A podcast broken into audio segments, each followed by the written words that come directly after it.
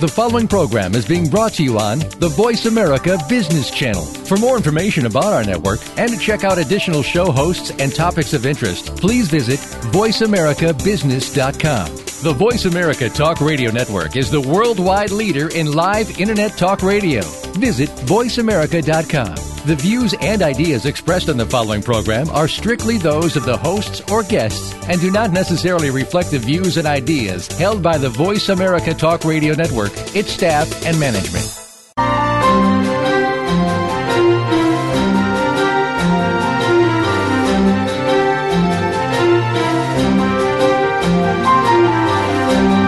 You are a visionary. You have a vision. You just need to create it and bring it to life. Welcome to Visionary Leader Extraordinary Life with your host, Kate Ebner.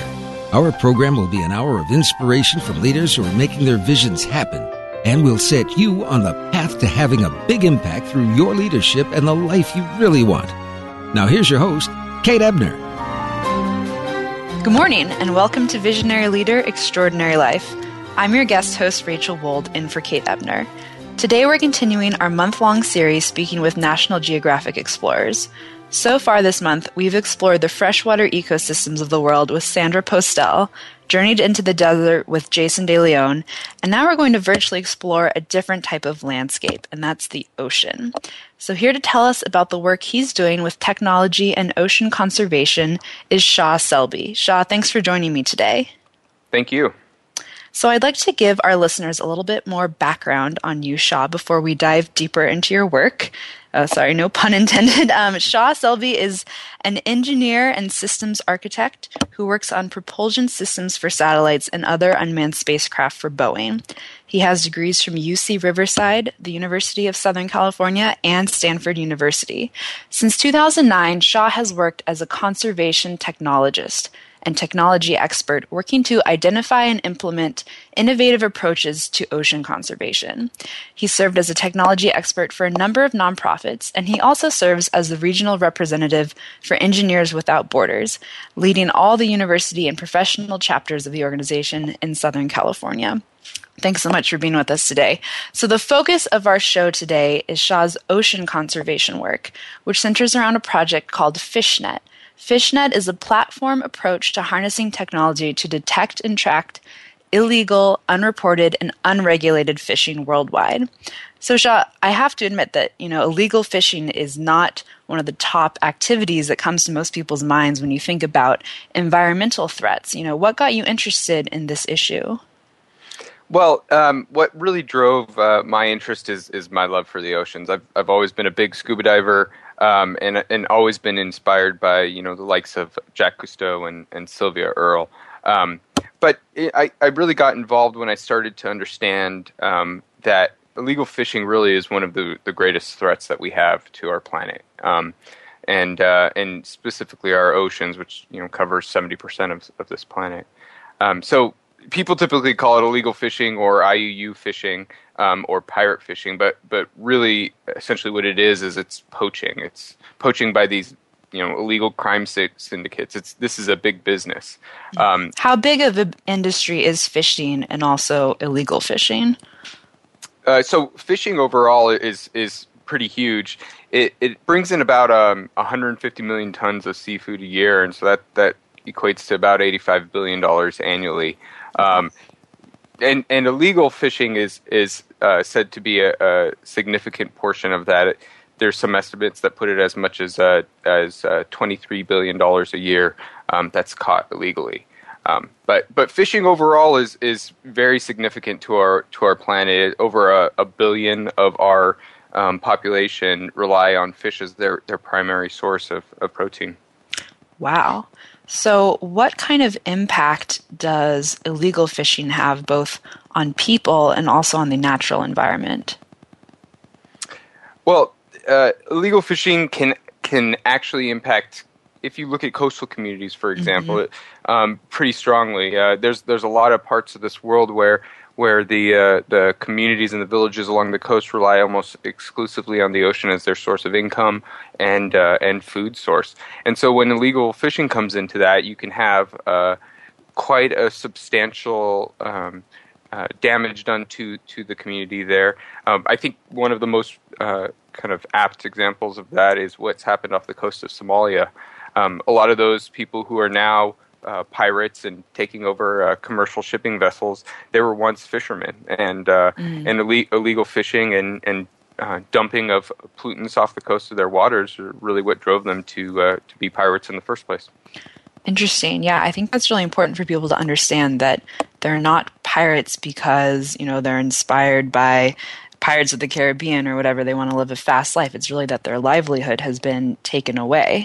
Yeah, and w- one of the the major issues that, that illegal fishing um, has on our on our ability to protect our oceans is that it's the major driver in overfishing, and so we know that, that overfishing is is a significant problem um, in the world today. Uh, the majority of our commercial fish stocks are overexploited, or they're or they're at risk of being overexploited, and uh, and much of much of the catch that we do, um, in almost two thirds in some places, is is thrown overboard as bycatch. Um, so if we don't have a good idea of what is going on in our oceans, because much of the fishing is being done illegally, then it it's hard for us to enact policies and ways to better protect protect those oceans. Right, and that's why the work you're doing is so important. So let me just reiterate some of the numbers, um, Shah, that you gave us. Fishing is about an eighty-five billion dollars industry worldwide. About a billion um, of the people on the planet, out of about seven billion I think we're at right now, rely on fish for their main source of protein. So that's a huge portion of our population. And as much as twenty-three billion dollars of fishing uh, is illegal in some way. Um, illegal fishing is one of the main contributors to overfishing that's threatening our fish planet uh, population, sorry, worldwide. Um, so let's start talking about how um, FishNET, your project, works and how it's shaking up the current system, you know, of monitoring and data sharing on this issue. So, Shah, right now, how do we monitor the oceans for illegal fishing?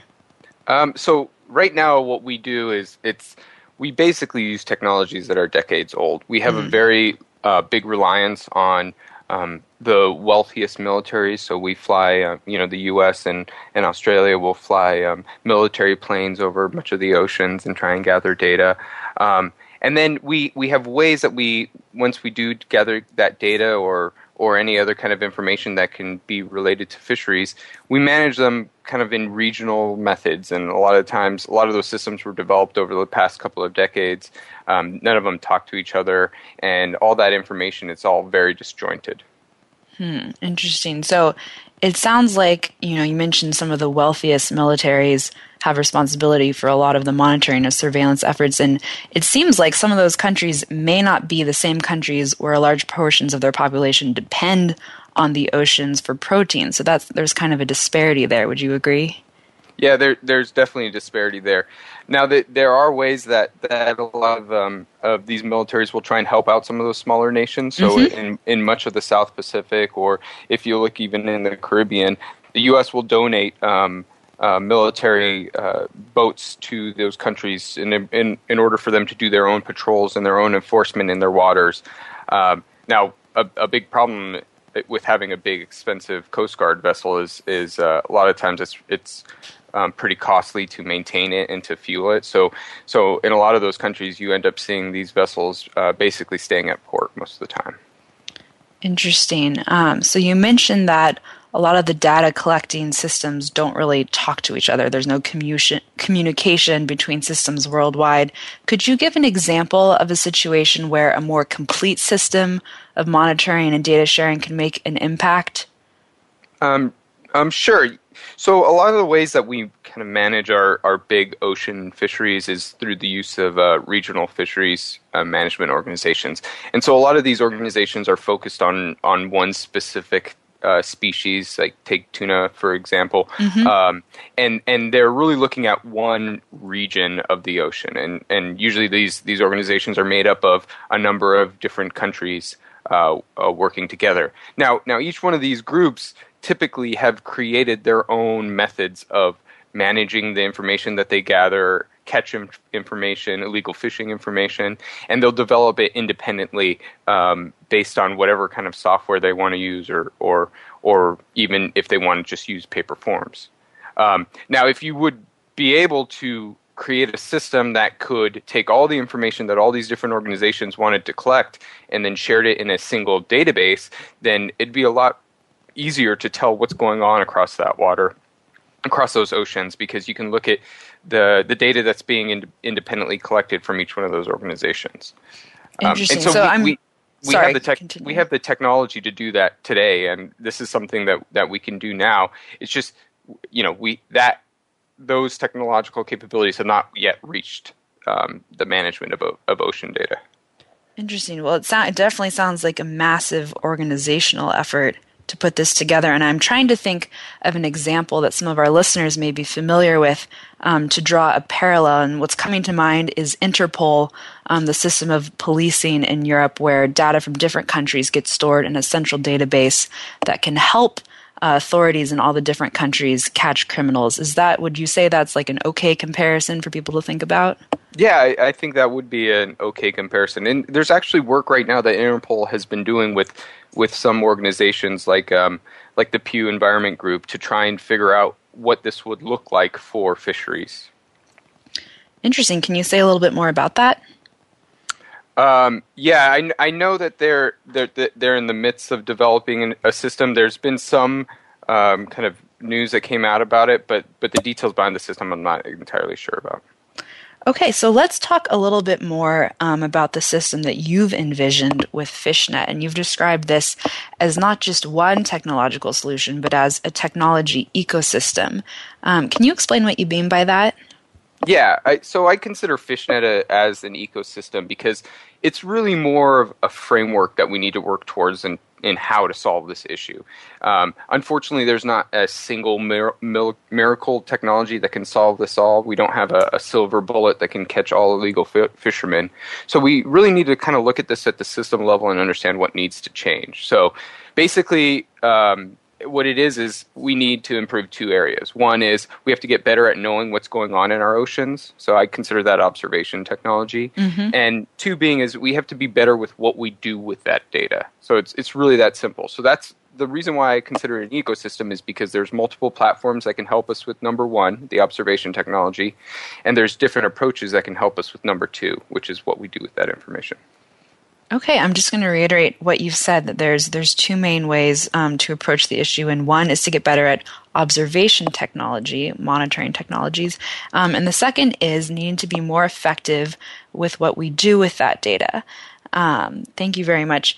Um, so what are some of the various um, monitoring technologies that you're working on developing?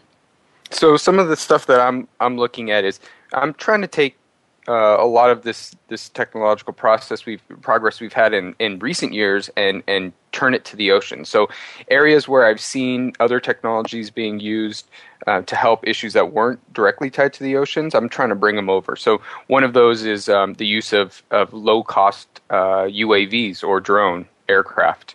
Um, another is um, how you can use unmanned vessels, both those being unmanned boats and uh, and submersibles as well. Um, a third is uh, satellite imagery. How can you incorporate satellite imagery into the observation of these kinds of things? And um, and open source sensors, low cost sensors, and and finally, um, what can you do about bringing in more input from the public? So crowdsourcing and, and methods like that. Interesting, yeah. And crowdsourcing is definitely something um, that we're going to get to talk about in a later segment, but just really quickly, we only have about thirty seconds before the break. Um, you know, you mentioned unmanned aerial vehicles or drones, and a lot of people perceive drones as these scary big brother type of aircraft that are essentially just used for spying. But what are some of the possibilities for drones in science and conservation? You know, how can you turn the public's perception of them, sort of? Well, yeah, and that's part of my my um, intent behind this whole thing is drones. Drones are a general purpose technology, which they're much like a computer. You can use them for good, and you can use them for bad. Um, and so the intent behind using uh, drones for conservation is to show that a lot of the things we use uh, regular aircraft for in terms of conservation can be just as easily done using a drone in, in a method that's more safe. Um, and more frequent than the way that we can usually do it under um, the funding that we get for manned aircraft. Cool. So that's a really interesting idea I'm taking from your work, is that we can translate technologies from industries or sectors that we that maybe they emerge from or that we typically think of them being belonging to, and we can um, take them into other areas. Um, thank you, Shah. So it's actually time for our first break. Um, don't go away. We'll be right back with more Visionary Leader, Extraordinary Life with me, Rachel Wold, and my guest today, Shah Selbe.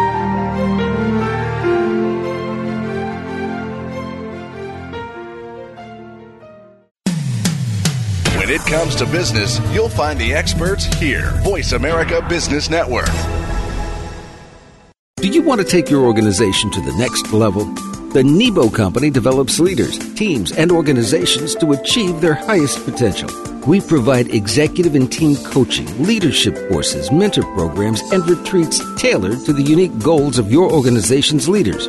With national reach, Nebo specializes in helping senior leaders to articulate a compelling vision, then develop the strategy, goals, and accountabilities that make the vision real. For more information, visit nebo company dot com. Be sure to ask about our leadership and life curriculum. Again, that's nebo company dot com. When it comes to business, you'll find the experts here. Voice America Business Network.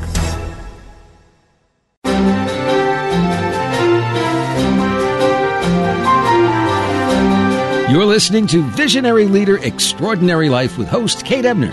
We'd love to hear from you. Pick up your phone and call into one eight six six, four seven two, five seven nine zero. That's one eight six six, four seven two, five seven nine zero. If you'd rather send an email, please send it to visionaryleader at nebo company dot com. Now, back to today's program.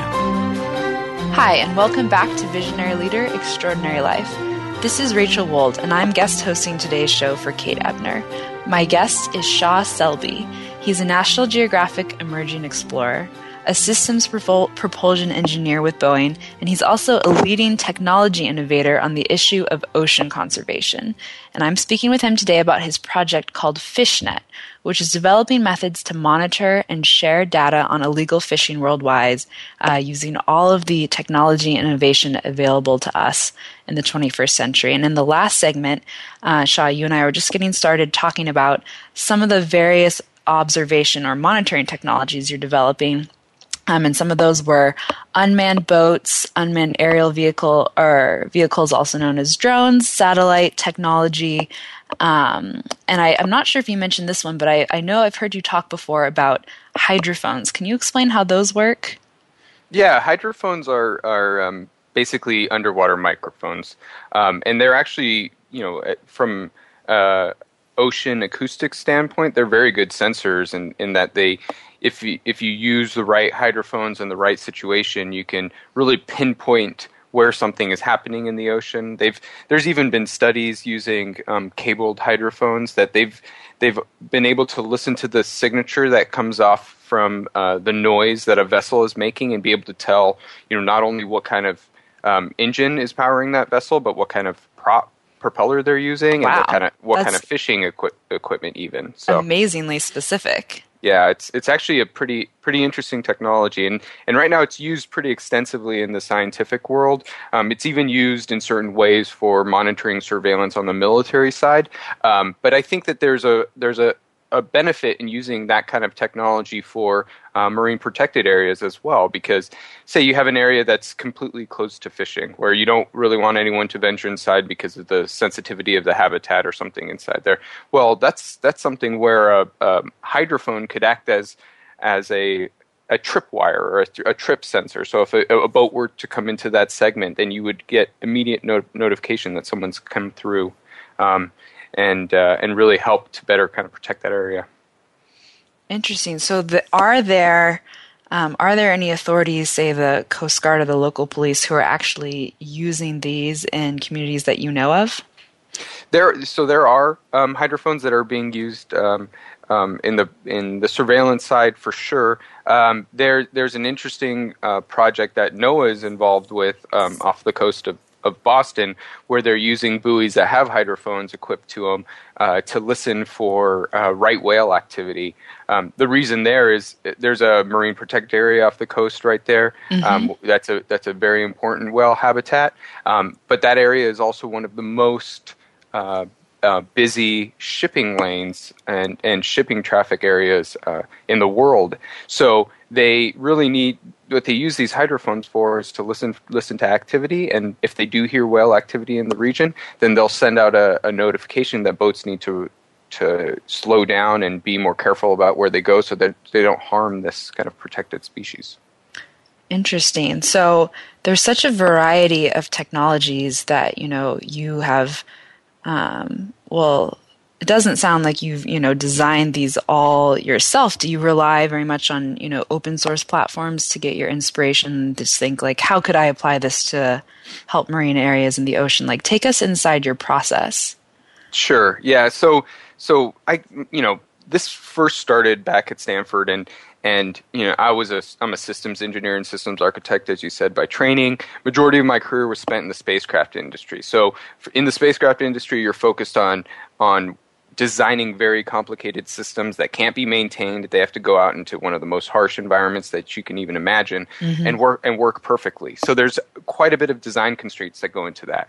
And so when I came into looking at this issue at Stanford, Um, I, I started to understand the problem more, why illegal fishing is a problem, um, the types of areas and the types of fishing that ha- it happens in, and um, and the and the limitations associated with all that, and all that kind of it, it reminded me of this design process that I go through with these space systems, and so mm-hmm. I started to see engineering solutions in in some of the gaps when I was looking um, looking in this area, and and the deeper I looked, the more kind of technology based Um, um, opportunities that I saw there.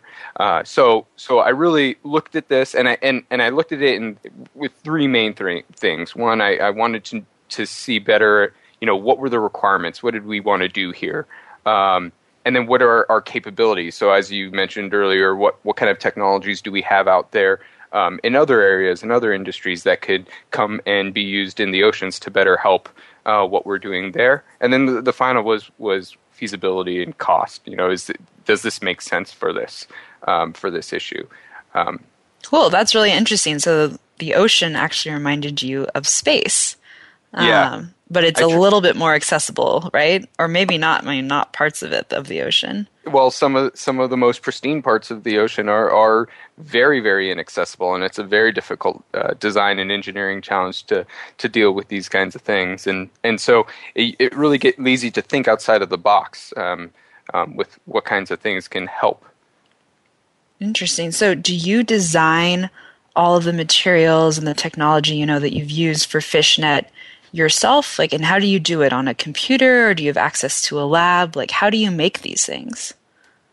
So I, I've designed certain parts of it. Um, my, re- my recent efforts have been more in what are the strategic developments that need to take place to make this whole concept uh, come to life? So I've mm-hmm. I've done uh, development in certain parts, and, and those are with with uh, specific projects like the SOAR Ocean project, which is the which is the uh, low cost drones and how you can use those for ocean conservation. Mm-hmm. Um, there's M P A Guardian, and so that was a way that we can expand our eyes in the water through crowdsourcing, and then further the next iteration is how that data would be folded into the the work that um, enforcement or patrols would end up doing. So how we get smarter about um, about the way we patrol, um, and then you know things like uh, Ultra V M S, which is a, a low cost way to bring vessel monitoring systems to develop communities, because right now the, the options out there are, are economically prohibitive. Um, so I, I, I developed small pieces of this because I feel like these are little areas where um, proof of concept or, or, or a technology needs to be created to to help move the entire concept um, as a as an ecosystem or a, a technology roadmap forward. But Um, you did mention open source, so I did want to say something. I'm I'm a strong strong believer in the in open source as as a development um, for a lot of these technologies. So I try to leverage all the great work that's done with the open source community in in those types of things that I'm working on, um, and and use the passion of the people that are there uh, developing some of these. These technologies. When you give them a solution, they get very excited about it, and you can kind of work together and collaborate on, on something. Wow, it sounds like there's a lot of energy in the open source community. Could you just um, d- uh, define for our listeners, like, what does open source mean? It's kind of a buzzword, but I, I'm I have a hunch that maybe not everybody knows what it means. Yeah, um, so open source is is a it's a development um, uh, methodology basically, where a lot of the engineering and design and development that you end up doing on a on a piece of hardware or software or, or platform, you share it with a general open community. So basically, mm-hmm. um, all if if you look at it as a piece of software, a piece of software is developed uh, under an open source license, then anyone who were to fix bugs in that software or produce, you know, added capabilities to that software would share that, you know, their changes with the greater open source community, and then everybody's projects that are built off that software become better just because of that. Cool. So it's kind of like, um, you know, for a lay woman like myself, like putting your recipe for the best strawberry rhubarb pie ever up on the internet, and if somebody comes up with a way to make the crust even better, they would share that with everyone, and everybody's work could improve. Exactly. Yeah. You know, and, and it's it the real benefit is it allows us to do this kind of technology development and this prototyping that we had traditionally done within kind of proprietary big company mindset. It allows us to do it much faster and much more cheaply uh, than we used to be able to do it. So just an example that I've talked about before is is um, if you think about being an inventor, entrepreneur, decades ago. Mm-hmm. Uh, really, what you needed was a lot of money to be able to have access to a factory, have access to engineers that can design the, the the you know specific components that you had in mind for the part. And then you have to get a lot of money to basically manufacture it. And now we're living in this in this time where Um, open source and this maker maker movement has allowed us to be able to basically essentially sit on our couch, design something on our own computer, you know, three D print it somewhere to see what the prototype would look like, and then send that file off to a, a factory in China to be manufactured, all without even leaving leaving your, your couch. Wow, so, that's that's amazing. Is yeah, that what you do? um, yeah, I, I do work on the couch sometimes. Interesting. You know, it seems like with the ubiquity of the internet over the last fifteen years or so, um, do you think that's changed the way we think about ownership of technology and ownership over ideas? I definitely think it's changed. I, I think that this kind of free-flowing access to information is changing um, not only our public dialogue, but if you look at the way that we deal with uh, patents and, and, and technology, this whole open source movement and a lot of this this free exchange is really kind of challenging the way we've done things before. Um, and then and we, we have... Uh, Where, whereas before you would expect to get patents and to own that intellectual property to be able to become successful and sell a product. Well, now we're seeing people are becoming su- successful and selling even more capable projects using open source platforms um, and sharing a lot of that information. Wow, thank you. That, that's really interesting, and I can see that this is definitely a major shift in the science and technology field, and, and I think you can see it echoing in, in all parts of society as the internet affects us. Um, so we have just about another ninety seconds left, but I want to ask, you've mentioned M P A, you've mentioned SOAR Ocean, I think. Who have been your partners in this process with FishNET? Uh, so originally, you know, this was started at Stanford, and mm-hmm. so I worked very closely with the uh, Center for Ocean Solutions, which is which is based out of Stanford and, and Monterey Bay.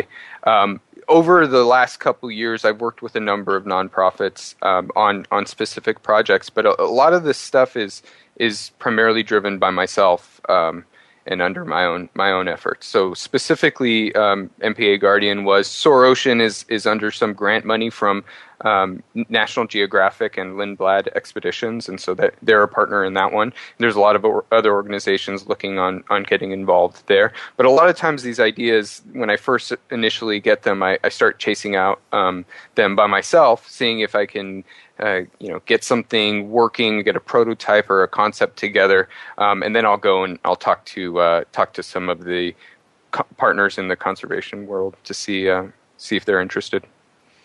Great. Well, this has been a really fascinating couple of minutes. I love getting to talk to you about the design process and uh, open source movement. Um, but we're actually moving into another break. Um, this is Rachel Wold. I'm in for Kate Ebner today, and my guest is Shah Selbe. He's a National Geographic emerging explorer uh, and the creator of FishNET. And we will be right back in a moment.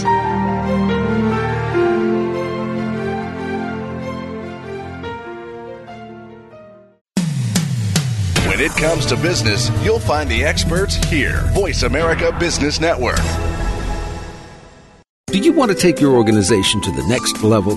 The Nebo Company develops leaders, teams, and organizations to achieve their highest potential.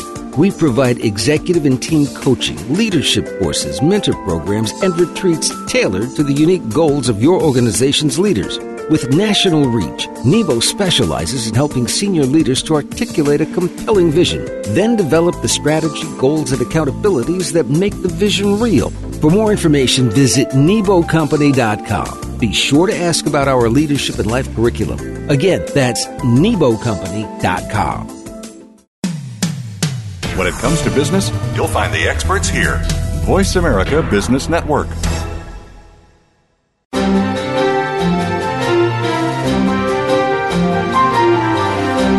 You're listening to Visionary Leader Extraordinary Life with host Kate Ebner. We'd love to hear from you. Pick up your phone and call into one eight six six, four seven two, five seven nine zero. That's one eight six six, four seven two, five seven nine zero. If you'd rather send an email, please send it to visionaryleader at nebo company dot com. Now, back to today's program. Hello, and thank you for joining us today on Visionary Leader Extraordinary Life. If you like the show and you'd like to find out more about our guests, Uh, read our episode recaps, and get special access to additional resources, sign up for our Visionary Leader newsletter at nebo company dot com. I'm Rachel Wold. I'm guest hosting today's show for Kate Ebner. And today, National Geographic emerging explorer Shah Selbe and I are discussing his groundbreaking work developing new technologies to improve our ocean conservation efforts, specifically to curb the problem of illegal fishing. Um, and in the last segment, we got to start talking about some of the greater implications, not only of your work, but of the way you work, you know, using open source technology.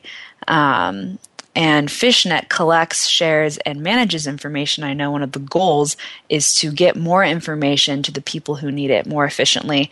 Uh, and I think that's a really cool example of how modern technology, including the internet, can help people and our planet benefit from sharing information. And what I'm really struck by is is, you know, how globalization, this increasing interconnectedness, can create or magnify problems worldwide. But at the same time, it seems like we can use connectedness to solve them. Um, and a great example of that is the information sharing system that you hope to create. So could you talk a little bit more about how this um, data sharing system might work? Um, yeah. So, so, Basically, the, the, the, the amount of information we have about what's actually happening um, on our waters is is, is pretty sad. Um, we we essentially know nothing about what, what's happening out there, um, uh, with the exception of small little patrol areas that, that, as I mentioned before, militaries or other entities will will um, travel down.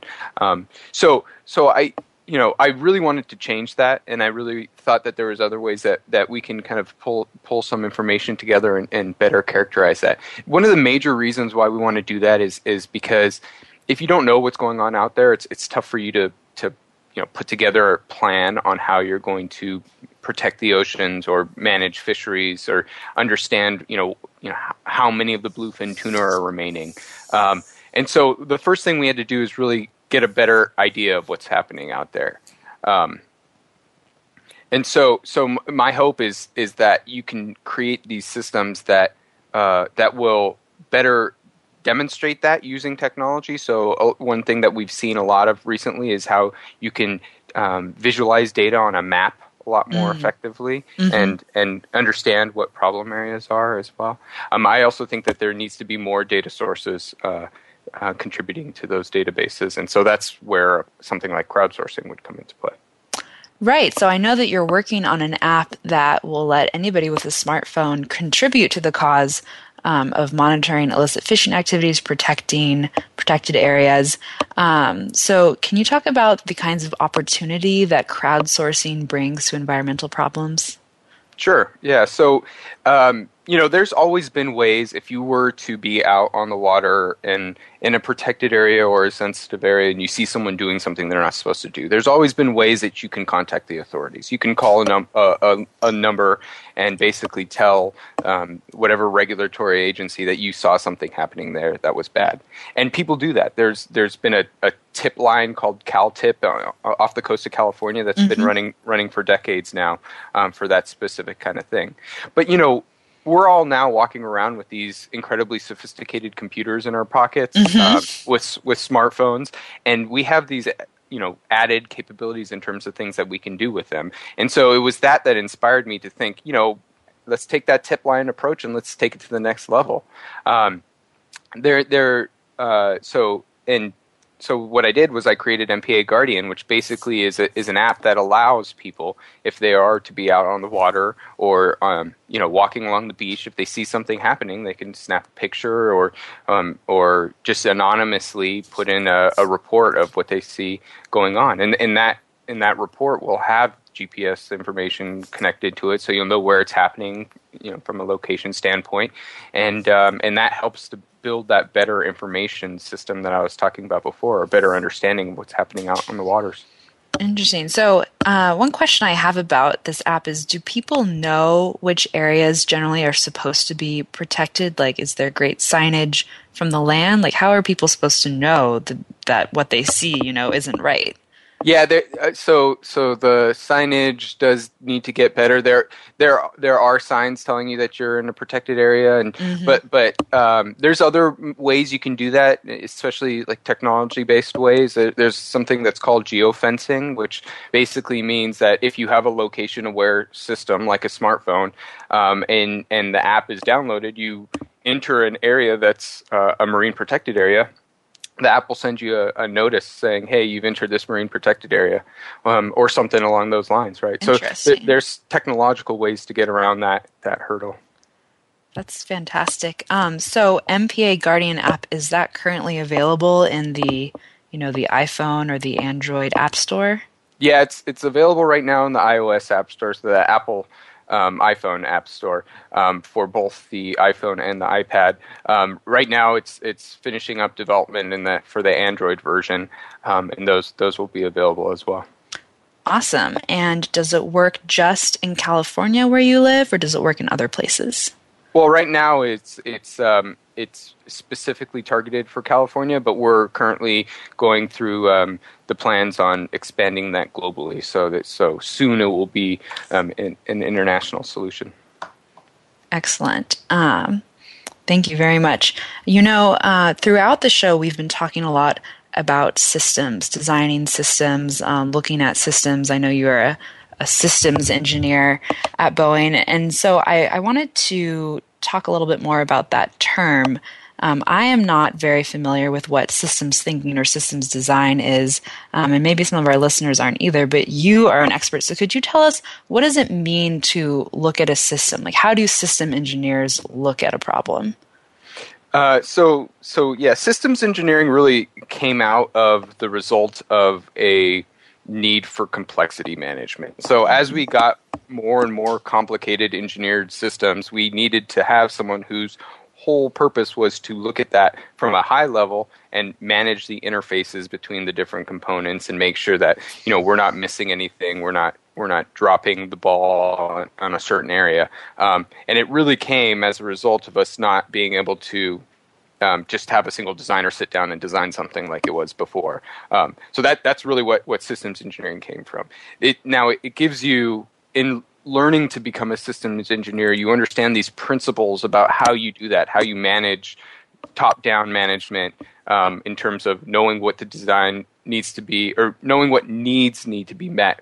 And then that ends up driving what to, what your design ends up being, how you track all those important interfaces all the way through the development process, understand what all the external things that are, you know, um, adding requirements and, and, and impacting the way that your, your system's going to work. And so it's really just ended up becoming a way to think about these things from a bigger picture. But there's a lot of benefit in looking at complicated systems that aren't only just techno, you know, engineered technology, mm-hmm. and and and seeing those things from a systems perspective as well. So yeah. that's kind of that's kind of the the mindset that I had when I started looking at all this stuff back at Stanford. Interesting, yeah. So it's really looking at things from a fifty thousand feet versus a ten thousand feet. Say that that was actually going to be my next question, which is, can you apply systems thinking to things outside science? Like one example that comes to mind is business. You know, when you say top-down management, I'm thinking about leaders who need to look um, at the very complex functionings of maybe a multinational corporation. Um, maybe it could be, you know, applied to government administration. I don't know. It seems like the possibilities yeah. are endless. Yeah, there uh, and there are, and there's actually people. If you look at the uh, the PhD programs at some of these schools that are studying systems engineering, a lot, a lot of like the the specific research of the students um, are looking at, you know, human systems, social systems, and how you can use similar uh, methodologies to to look at those. So, so I think it, you know, from a from an engineering discipline standpoint, it's relatively young compared to something like mechanical engineering. So, mm-hmm. I think you'll see more of that develop as as the uh, the subject moves forward. But yeah, it's definitely it's definitely an interesting tool to think about a lot of these big, big problems. Well, thank you for illuminating that for us. This has been really helpful. Um, we have about two minutes left until we need to take another break. Um, but I just wanted to get started on our vision question, which is a question we love to ask to all of our guests. You know, of course, the show is called Visionary Leader, Extraordinary Life. Um, and so we like to ask our guests um, to describe the future that they're working towards, that they're hoping for. Um, so what about you, Shah? You know, what would you hope to see happen in the ocean ecosystem and the fishing industry in the next thirty to fifty years? Well, I, I mean, the number one thing I'd like to see is I'd like to see us effectively end illegal fishing. Mm-hmm. Now, I want to I want to see our oceans to be an area where um, where more of it's protected than what's currently protected. So right now we we we're protecting, you know, between one and three percent of our oceans. Wow, only one and three percent. Yeah, definitely. Yeah, and, and our, our land masses are much higher than that, closer to fifteen percent. Um, so so I think that there's a lot of positive progress that's happening with, with countries protecting their lands. Uh, the president of Palau very recently stood up in front of the U N and, and declared um, the entire waters of Palau free from, from fishing. So there's lots of like really great stuff that you end up seeing. And I, I, my dream is to see more of that protected, and not only protected on paper, but effectively protected using the right kinds of observation technologies, using the right kinds of information management, so that we know for a fact that that area is actually protected. And and, and the, the, the actual result that would come out of that is we'd have healthier oceans. I want our oceans to be healthy and productive. I want. I don't want to see the extin- extinction of things like the bluefin tuna, you know. And I want my children to be able to scuba dive some of these reefs and see the same kind of beautiful ecosystems that I ended up seeing when I did the same dives. Thank you. That was a really powerful vision. Thank you for that. Um, you know, believe it or not, it's time for another break. Please stay with us, and we'll be right back with more Visionary Leader, Extraordinary Life with my guest, National Geographic explorer Shah Selbe. I'm Rachel Wold. Thank you.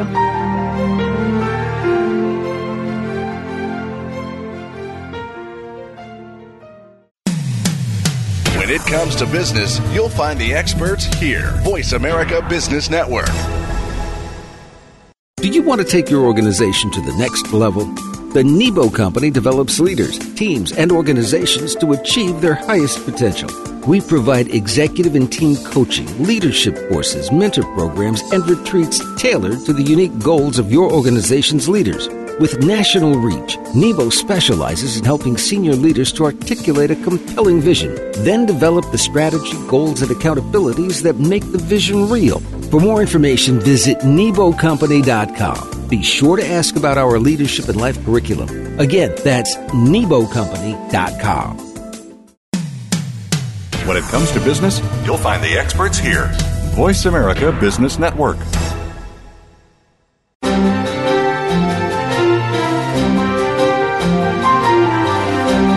You're listening to Visionary Leader, Extraordinary Life with host Kate Ebner. We'd love to hear from you. Pick up your phone and call into one eight six six, four seven two, five seven nine zero. That's one eight six six, four seven two, five seven nine zero. If you'd rather send an email, please send it to visionary leader at nebo company dot com. Now, back to today's program. Hello, and welcome back to the final segment of today's Visionary Leader Extraordinary Life. I'm your guest host, Rachel Wold, in for Kate Ebner, and I'm here with Shah Selbe. Uh, he's a satellite propulsion systems engineer at Boeing, and in his spare time, he's harnessing the power of twenty-first century technologies and trends such as crowdsourcing and open platform systems to come up with ways to better take care of our world's oceans for future generations.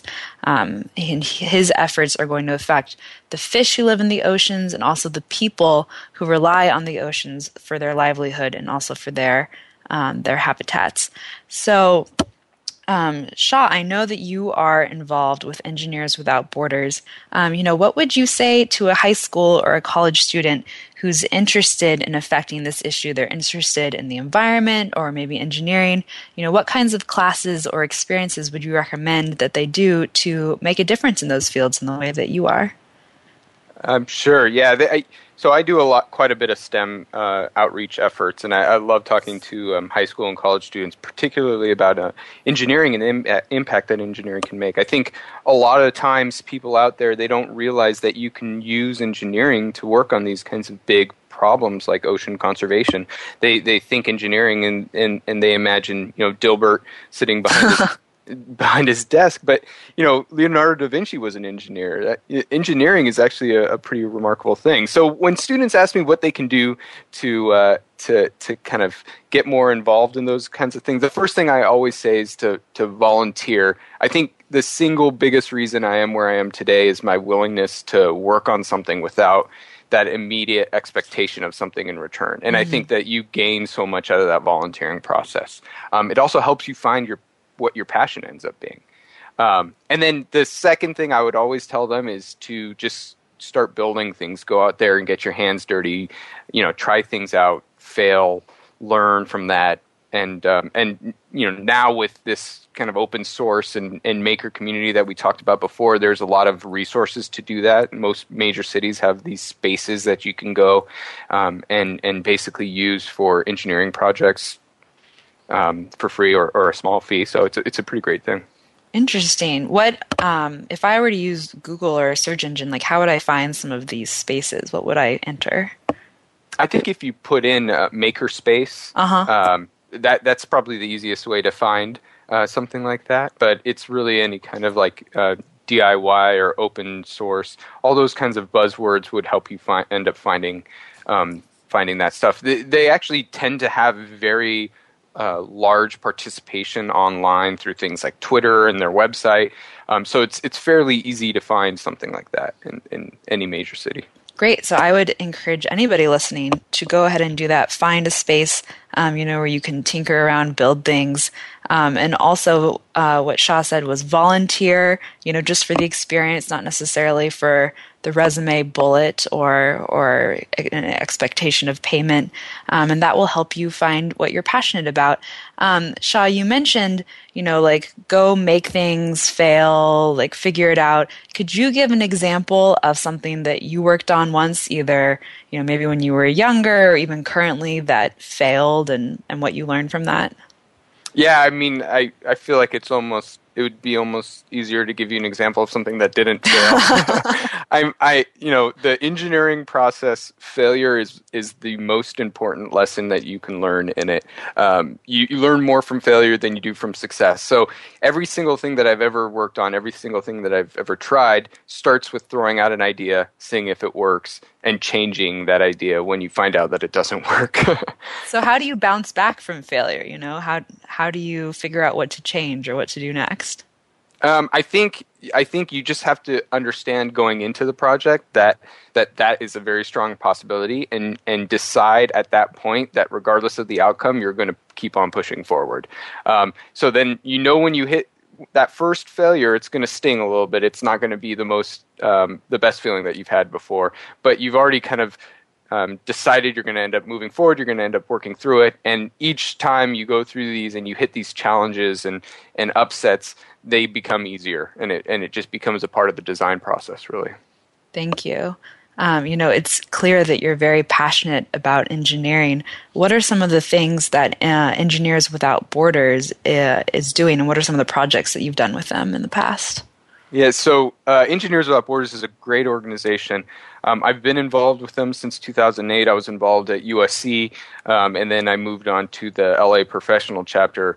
Um, and it was there that I, you know, I served as president for a number of years and vice president. I've done a lot of roles there. But the the great thing about the organization is you really get to go and you you com- partner with the community out in some part of the developing world, and you. You understand what, what they really need. What is the, the main desire um, that you're trying to fix there? Uh, and then you work with that community to design a solution and, and implement it. And it's it's this partnership that lasts over a couple of years. And so they end up being, you know, uh, water, clean water projects, solar projects, sanitation projects, things like that. Um, and I've worked in places like Malawi and Mexico and Thailand and Um, Tanzania and Guatemala, and so in the the, the best uh, experience, the most recent experience that I had with traveling was we went to Tanzania and we built um, clean water systems for some schools out there, and and do, those two weeks that I spent in Tanzania, um, you know, finding all the parts and putting together the system with the villagers working by my side, they they were probably the most significant two weeks that I've ever had in my career. I learned more being out there and and and. learning to build something and deal with the challenges right there um, while you're on your feet than I would ever behind behind a computer or or in a cubicle. So. Wow, thank you. That sounds that sounds like an amazing experience. Um, I have just two more questions for you, and one uh, fun one is: what is your favorite thing about studying the ocean ecosystem, or just about the ocean in general? It doesn't have to be about work. Uh, my favorite thing about the ocean is that it's it is. literally another world down there. Um, once you get down there and you're scuba diving and you see some of these these strange types of animals or or plants that are down there, you realize that it, that life in the ocean is completely different than it is on the ground. And so, um, and, and it feels like you're floating around in space or on a on an alien planet. I, I love it. Awesome. That makes me want to drive to the nearest beach and, you know, dip my, my toes in the in the water. Um, so, Shah, where can people go to follow along with your work and with your progress? Um, so uh, you can go to my website, which is shah selbe dot com. Uh, I'm also a pretty avid Twitter user, so uh, my Twitter handle is just Shah Selbe, and, and I, I post a lot of stuff to that. Um, I'm also going to be Uh, putting a lot of this information on the Ocean Views blog on the National Geographic website. So um, there's going to be quite a few posts on uh, technology and how technology can save our oceans. Great. So yes, definitely go check out the Ocean Views blog on the National Geographic website and visit Shah's personal website. His name is spelled S H A H S E L B E, and that's shah selbe dot com. Uh, well, we've come to the end of our time, but Shah, I want to thank you for joining me today and for sharing your work with our audience. It's been very uh, inspirational and educational. Thank you. It's been a great conversation. Thanks. This has been Visionary Leader, Extraordinary Life with me, Rachel Wold, and my guest, Shah, Sel- Shah Selbe. Sorry. Thank you for joining.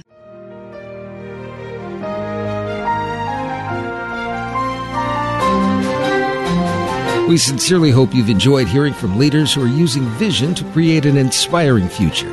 Please join host Kate Ebner for another edition of Visionary Leader, Extraordinary Life, next Monday at eight a.m. Pacific Time, eleven a.m. Eastern Time on Voice America Business Channel. Meanwhile, visit w w w dot nebo company dot com for more tips on bringing your own vision to life.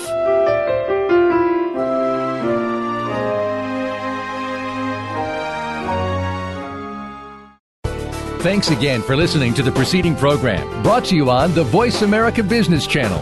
For more information about our network and to check out additional show hosts and topics of interest, please visit voice america business dot com.